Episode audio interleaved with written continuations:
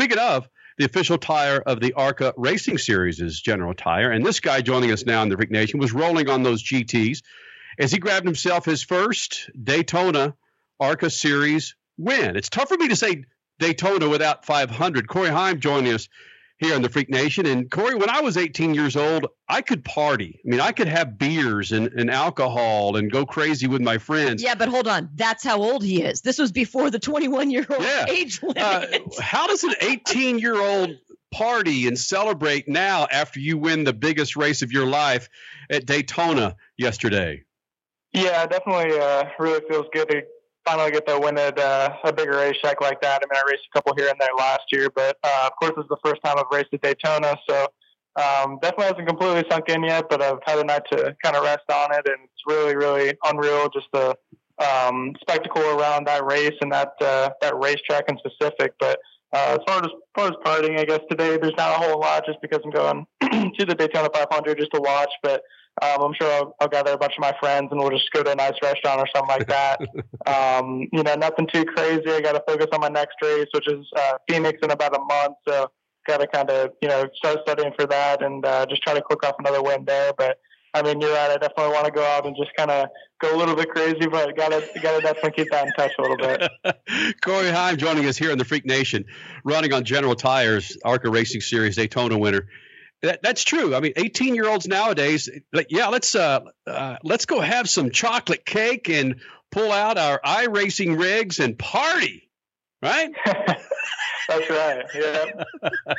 Kenny, I don't know if you can remember. We have a seven-year-old that can be pretty fun. Let's just put it that way. I, I know, but still, it's it's such. Just you co- you come through that tunnel and you enter the hollow grounds of Daytona International Speedway, Corey, and you're right. It, it may take a month for this to settle into your soul uh, of, of, the race that you won. I, I, I, get the fact that it's, it's it's tough to comprehend. Yeah, there's a little bit really. Like after I won the race, I was um, just kind of focused on getting to my team and you know telling them thanks and making my sponsors and everything. But it really started to sink in kind of as soon as I uh, as soon as I opened my phone, like I just got so many people reaching out to me, congratulating me, which is a really cool feeling. Like after Kansas, I had a, a good bit of people reach out to me, but they Daytona I had like twice that. So it's pretty pretty crazy how many people tune into that race, even if it is just you know the first race of the weekend. But um, yeah, I mean it's it's pretty unreal. What is it about Venturini Motorsports? Four races, four Daytona wins in a row, probably a thousand others out there. What is it about this team that is so put together for this track, but also for the entire the entire season? To be honest. Yeah, I think Venturini Motorsports is definitely the team you want to go to if you're going to win some kind of super speedway, just because they generally bring at least three cars and, and normally four. So you have some teammates to work with, and those super speedways are so crucial have some kind of teammate to you know rely on and know that they'll they'll go with you if you're going to pull out a line or try to do something risky. Like you'll they'll have your back generally, and um, you know I think also Toyota Racing does a really good job at just preparing you for these races as far as uh, physically and mentally. I think Daytona and Talladega are more mental than anything, honestly. Um, and they do a really good good job of mentally preparing you. And we have a lot of people in the Toyota Racing Development Program, and they they all are really open to helping you. So. Um, and of course, there's a lot of smart people within that program and in Venturini Motorsports. So just those two teams combined are just really, really crucial for me to help me mentally and physically preparing for a race like that.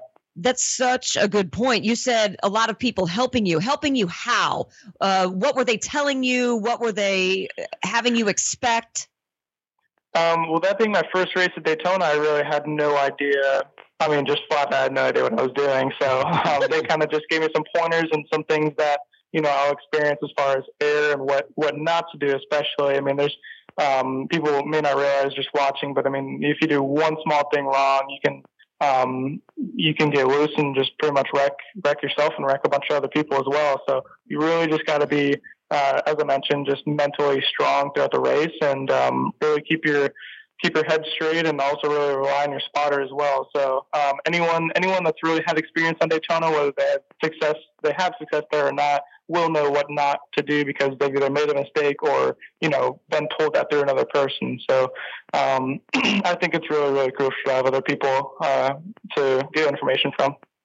Corey Heim, Lucas Oil 200 winner, the ARCA Daytona race from yesterday, joining us here in the Speed Freaks pits. And you talk about getting the air just a little bit wrong and how that can cause a wreck. We saw that with Gracie Trotter yesterday.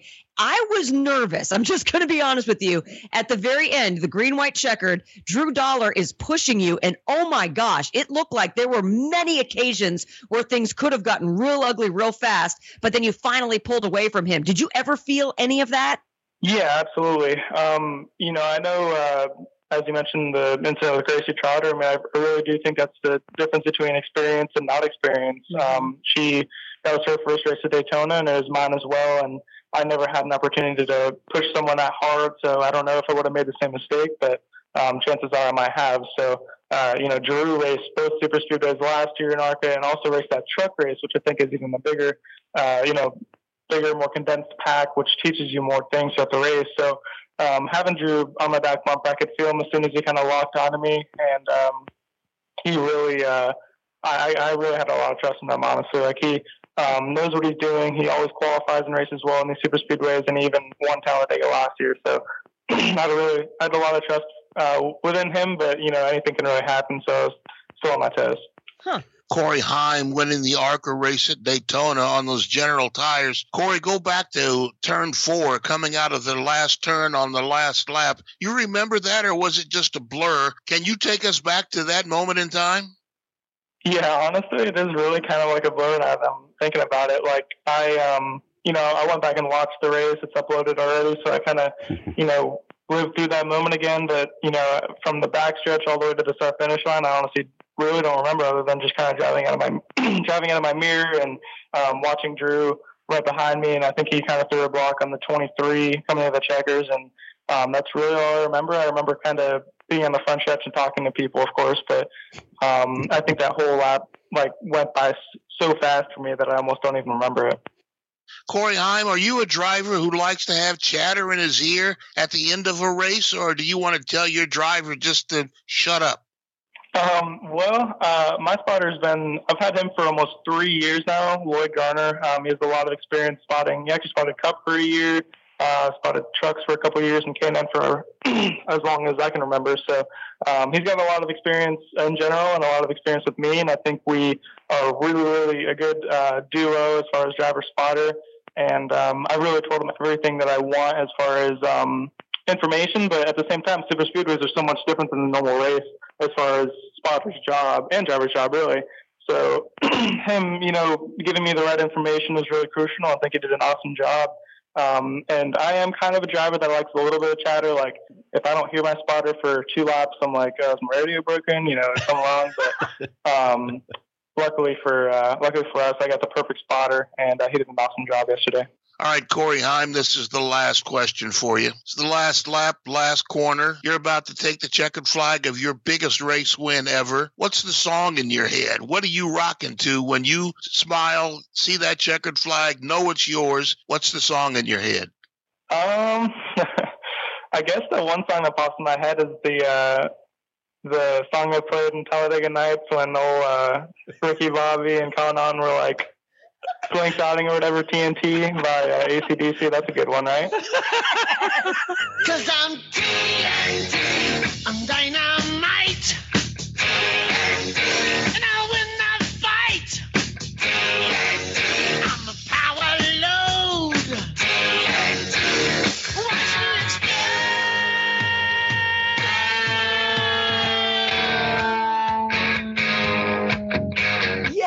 Could you imagine that? That's pretty funny. Yeah. Oh, that is greatness. That'd be, that'd be the one song. Just I guess they. I guess that was at Talladega, maybe, but mm-hmm. still, I mean, that's kind of the same concept. Yeah, exactly. I like that. How old are your parents? My dad just turned 50, and my mom is 50 as well. Uh, is your is your old man an ACDC fan? Oh yeah, yeah. He loves some some good '90s and '80s rock, and uh, so do I. I mean, I listen to it a lot too. So um, we're the same music taste, I'd say. Damn. Oh, you just you just totally made Kenny's day right there because yeah. he's he's an '80s rock DJ basically. Yeah, I could uh, I could. You and your old man, we could we could break bread and have a couple of beers together and talk ACDC for a couple hours, bro. Cause I'm TNT, I'm dynamite.